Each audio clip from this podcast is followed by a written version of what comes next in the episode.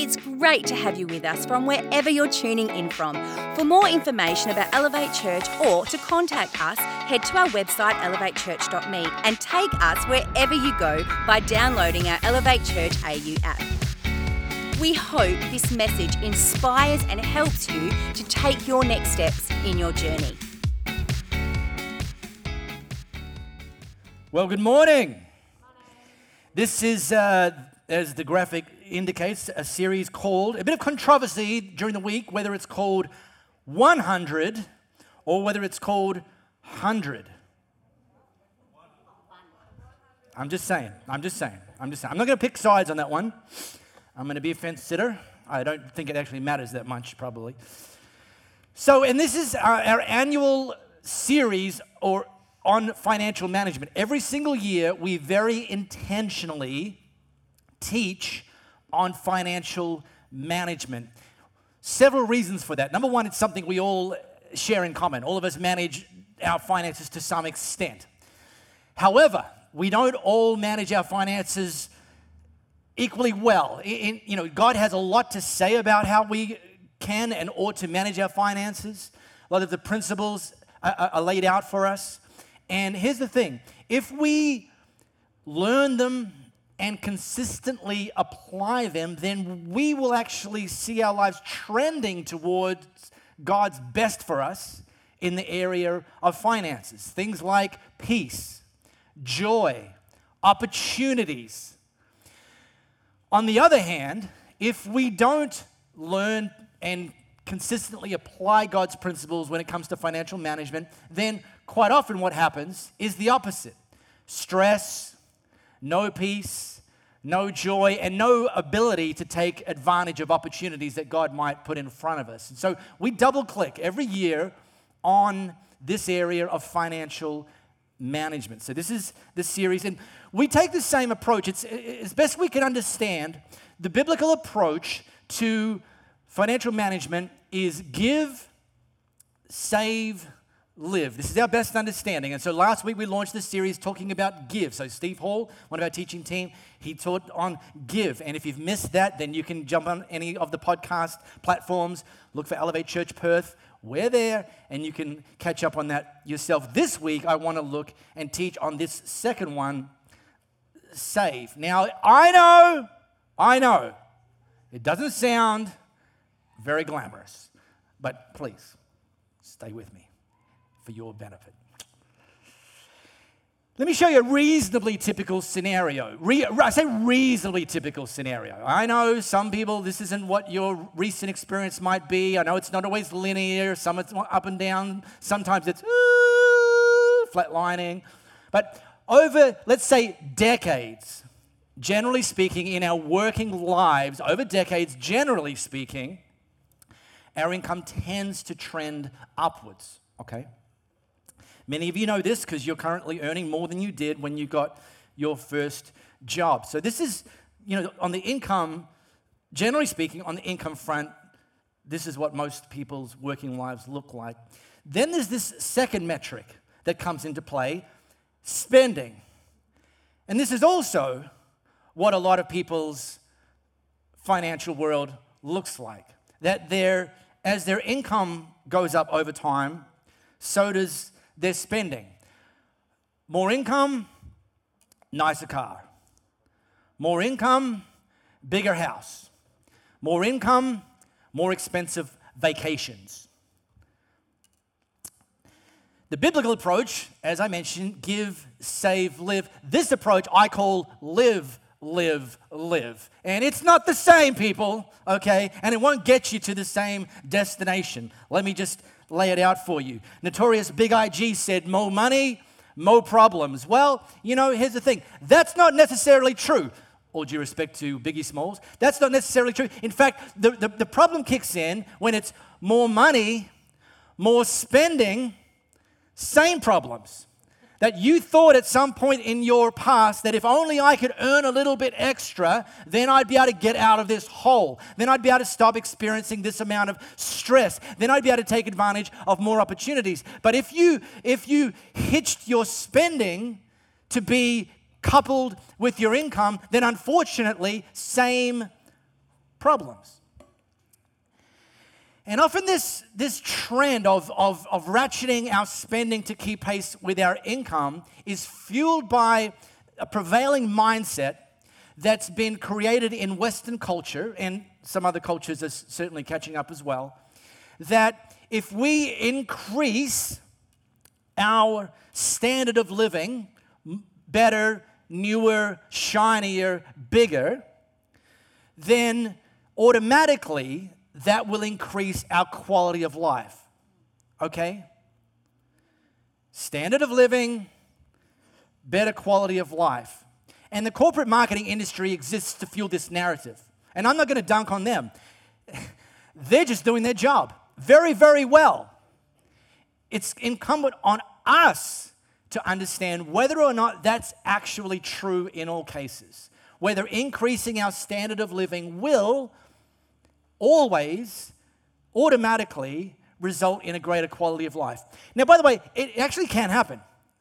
Uh, for example, every single house that Louis and I have owned uh, prior to the, the, current one that we've uh, built uh, had a gas cooktop.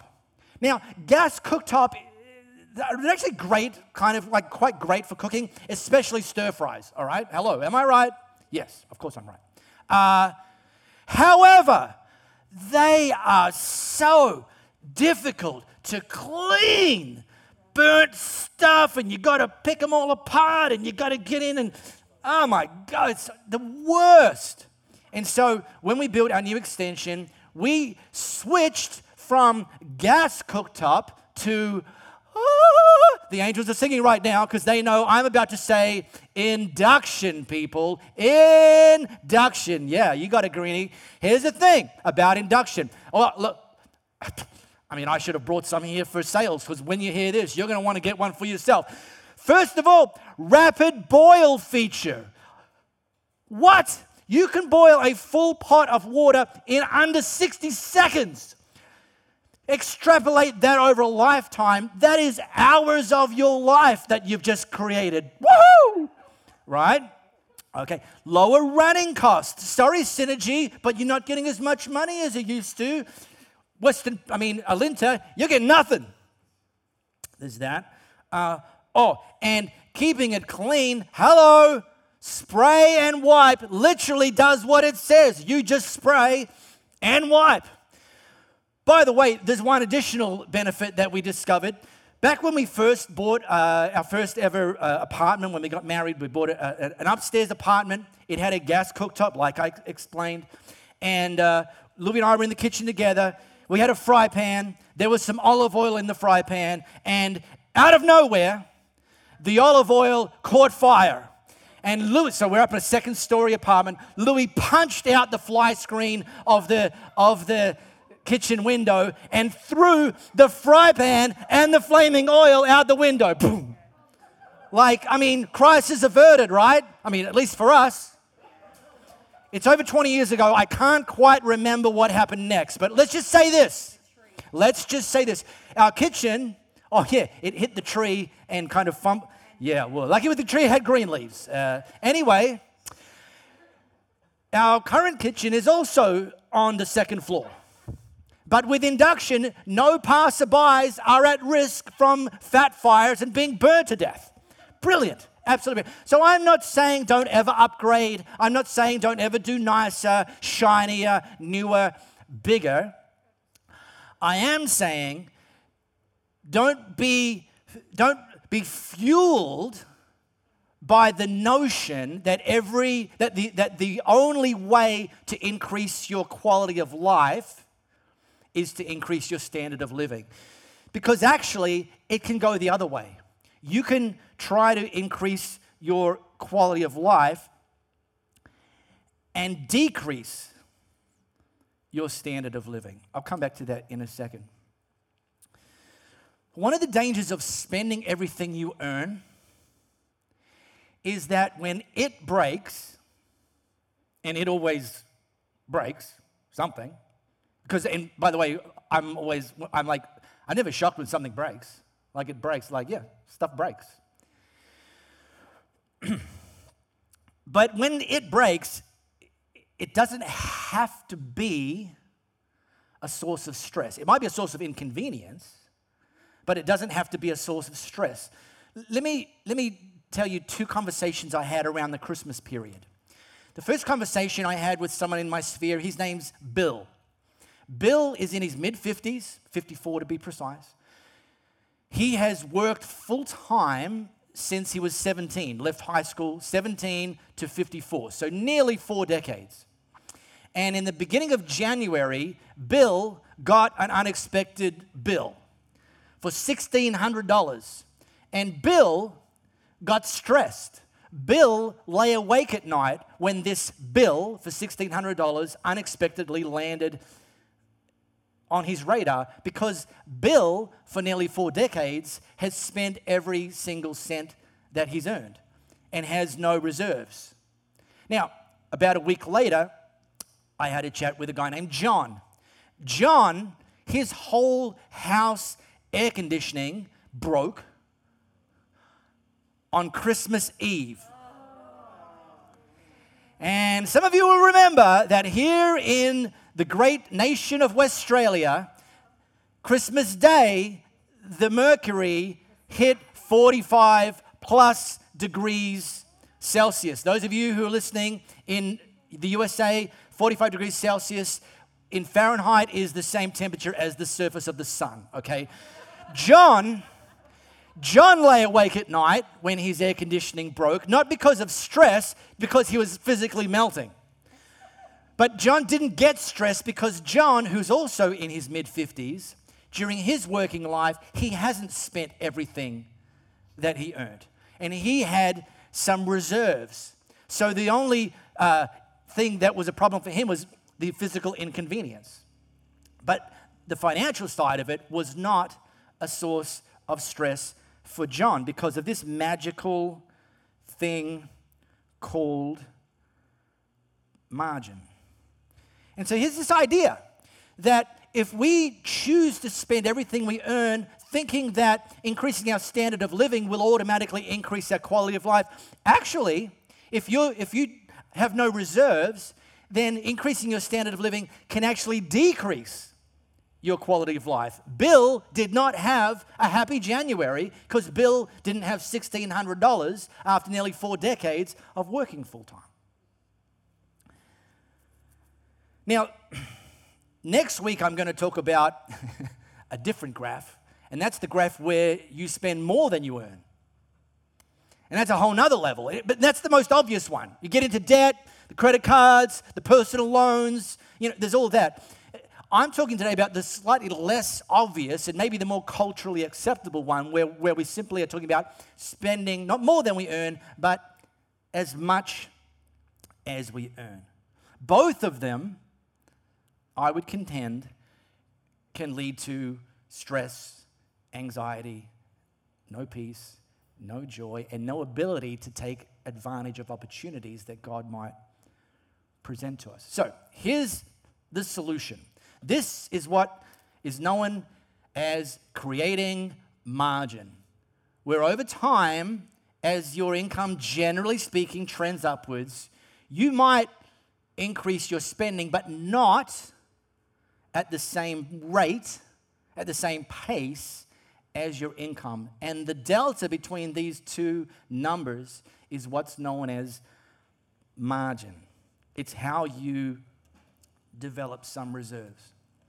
Now, I'm going to give you a few tips on how to create margin, but before I do, let me take one thing off the table that I've heard in church world only a few times, but enough to say, let's talk about it. Uh, and it's this one. When you talk about savings, because again, it's not glamorous. And some people even question whether it's biblical. All right, well, I'll come to that in a second. And I've had this thrown at me. Jesus said that you're not meant to worry about tomorrow. So don't save because savings is worrying about tomorrow.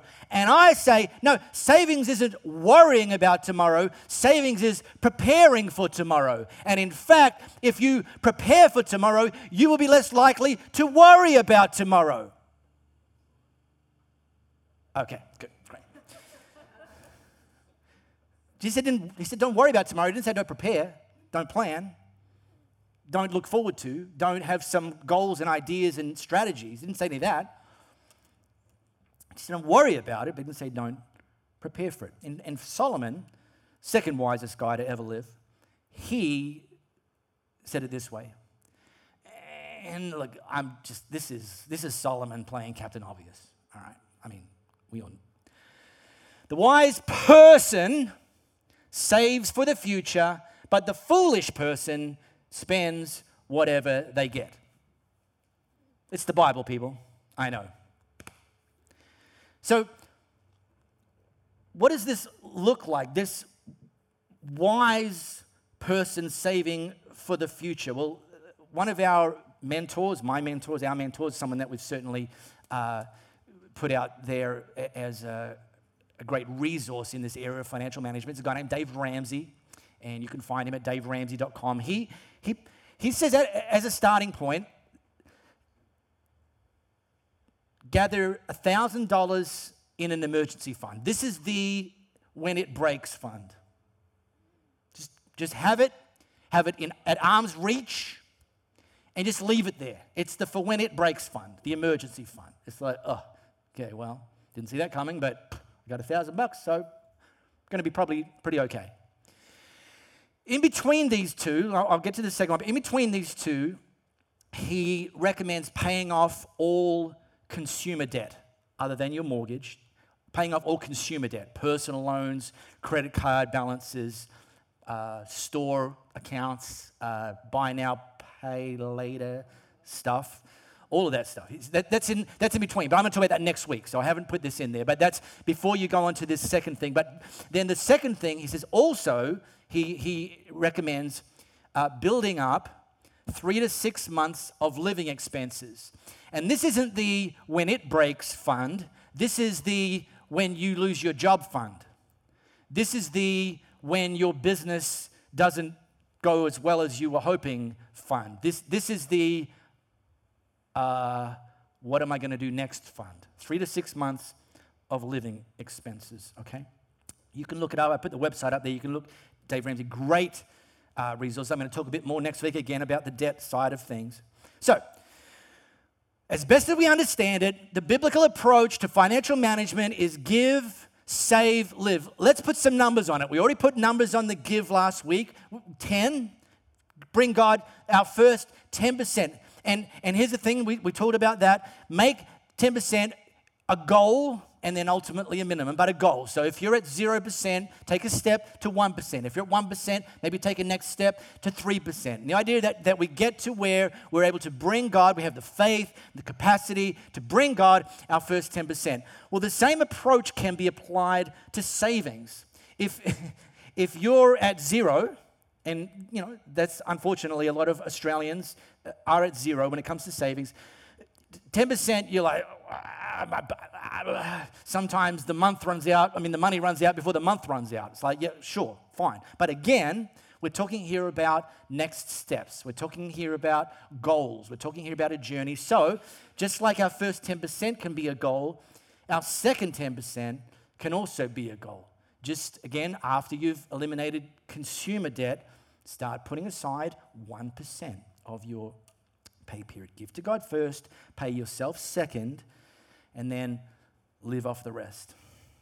All right, so here's some ideas. Just a couple really simple, practical ideas about how maybe you can create some margin. Okay, this is Pastor Mark's wise tips of the day.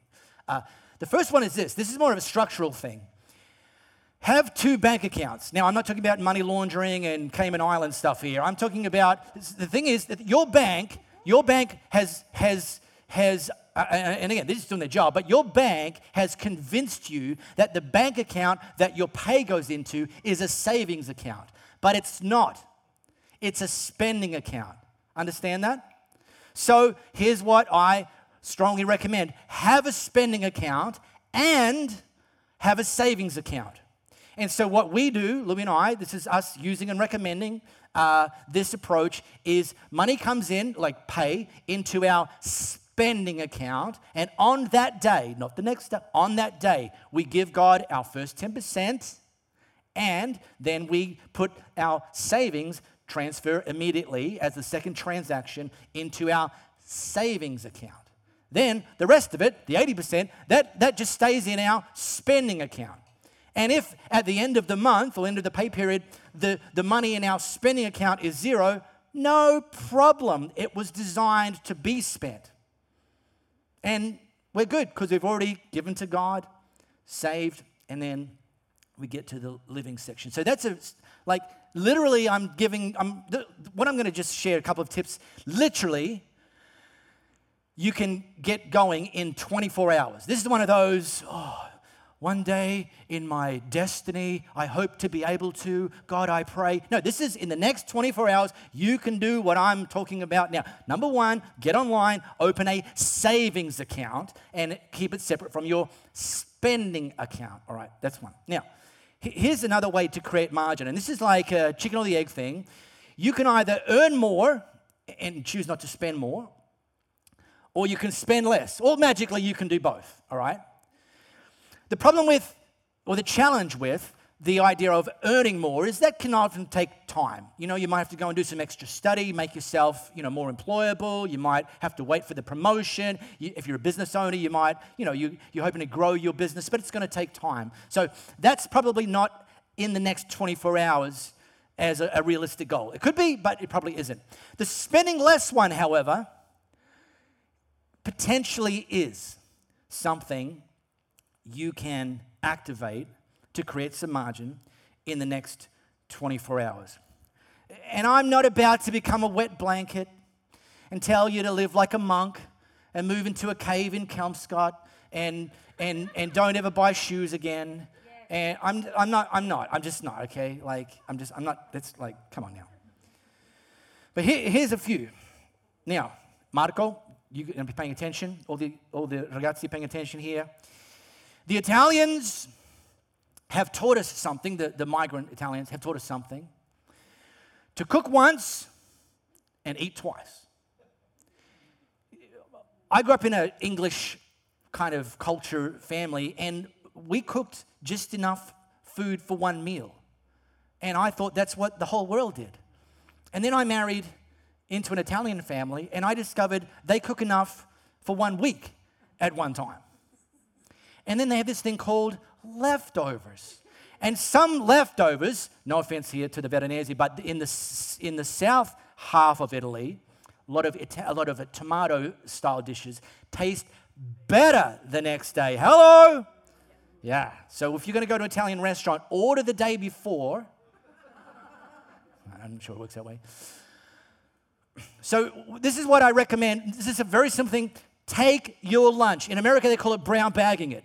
Take your lunch. Now, I'm going to put a reasonably conservative number on what, if you don't take your lunch, but instead you buy your lunch out in the wild, a reasonably conservative number of $10. What's that? A Subway six inch and a, a, something? I don't know. I don't need Subway. But the point is, I'm just going to say 10 bucks. It's a round number. So 10 bucks. Now, you can, if you decide to start taking your lunch and not spending $10 a day, right?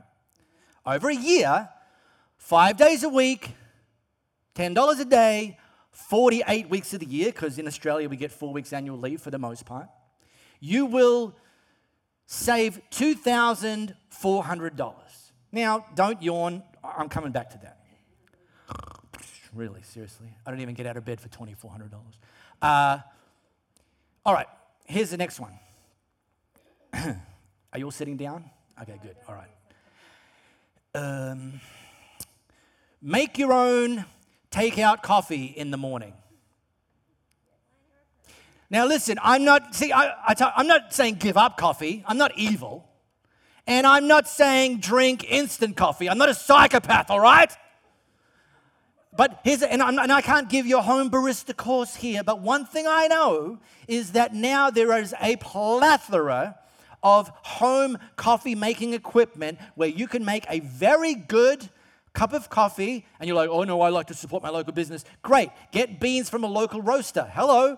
Uh, and Now, I'm going to put a conservative, and by the way, this is going to be an increasingly conservative number of $5. I mean, by December, it's probably going to be $25 for a cup of coffee, but at the moment, I'm just saying $5. And yes, I know you can go to Coles Express and get it for $1, but think about it. Why would you? You get what you pay for. Anyway, uh, so I'm going to say $5. So here we go $5 a day, five days a week, 48 weeks of the year, $1,200. So by brown bagging your lunch and making your morning takeout coffee that you take out from your house, $3,600. Again, you're like, $3,600 doesn't sound like much. Well, let me ask you if on the way out I said our hosts team are going to give everyone, just for being here today, $3,600, not per household, every single person, would you take it? Oh, duh.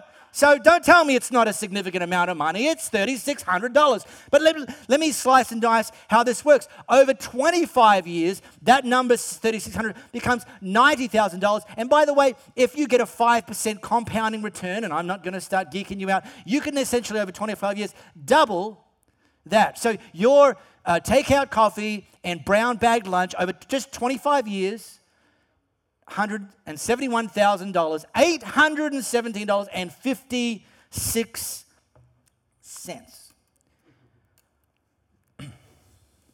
All right. I'm going to spend a little bit of relational capital here. I'm going to say something that some of you are going to like me less once I've said it. So I'm going to take the hit. I'm going to take one for the team here, Reese.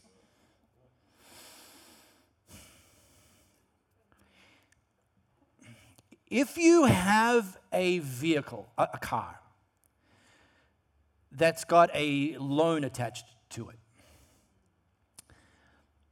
I'm going to encourage you to ask yourself the question do you need that standard of vehicle? Or could you, and maybe should you, uh, maybe sell that, pay off the loan, and get a less expensive vehicle.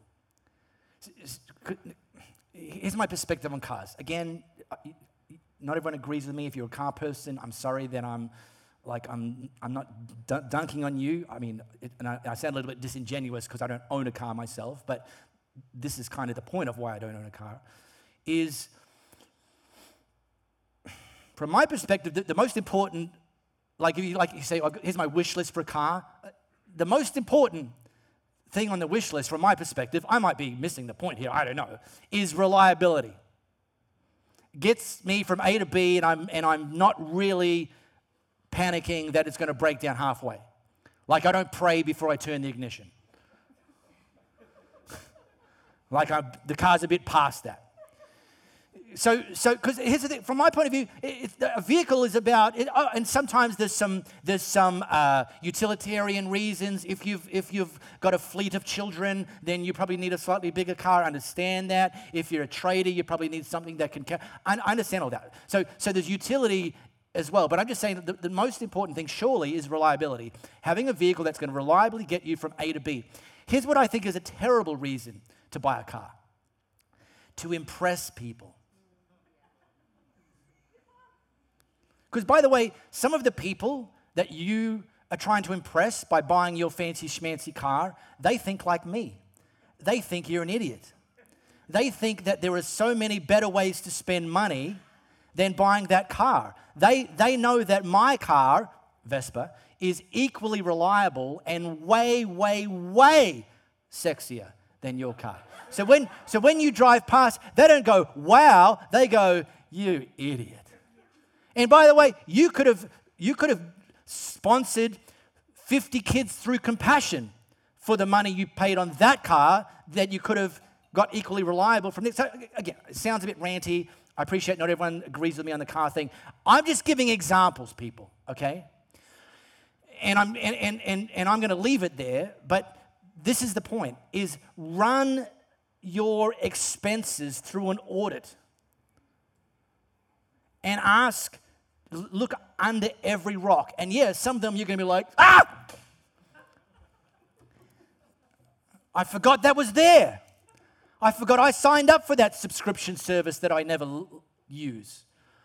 I forgot that, that, that I was that, that I when I bought the new shoes, I forgot to look to see if I had already had a pair that was almost identical.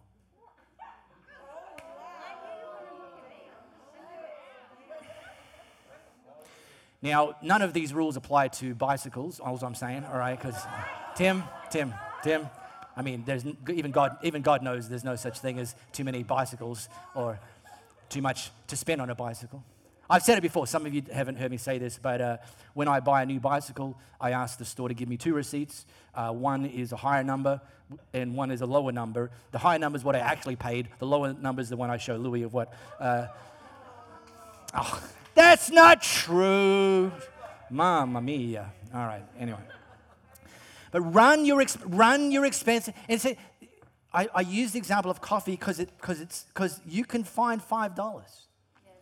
I didn't start with the car example. I started with the coffee example. I started with the brown bag in your lunch example. And there might be some other very doable, doable revisions in your financial management. Here's a final thing I'll say about cars. Is because um, this is like running the audit. How many hours a day does your car spend sitting around doing nothing?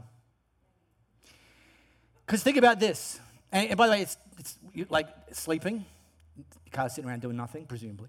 Most of us working, it's sitting in a driveway or in a parking lot somewhere. Most of us, not everyone. If you're a courier driver, it's not. Uh, but let's, you know, when you're having a meal, it's sitting around doing nothing, et cetera, et cetera, et cetera. Even when you're out shopping, it's sitting in the car park doing nothing. I mean, yeah, got you there, but I it.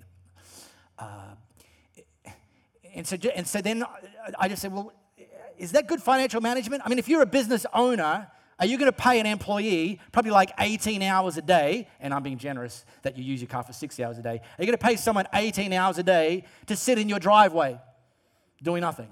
I don't think so because it's poor financial management. But again, I'm not anti car. I'm just saying these are examples, but you've probably got some more. Run them through the audit. Is this money we need to be spending? Is this adding value? Is this giving us, you know, moving us in the direction of our goals and where God wants us to be in our financial world? If yes, great. Jenny and I, if you want, we'll give you some recommendations about induction cooktops. No problem. Worth every cent. We really hope you got a lot out of this message. If you live in the Perth area, we'd love for you to join one of our live experiences. For times and directions, as well as information, head to our website, elevatechurch.me. For those of you beyond the Perth area, we'd love for you to connect with our online experience, which premieres every Sunday via YouTube and Facebook Live, and on demand immediately after. And to partner with us to reach more people by giving financially, head to our website elevatechurch.me and also download our Elevate Church AU app.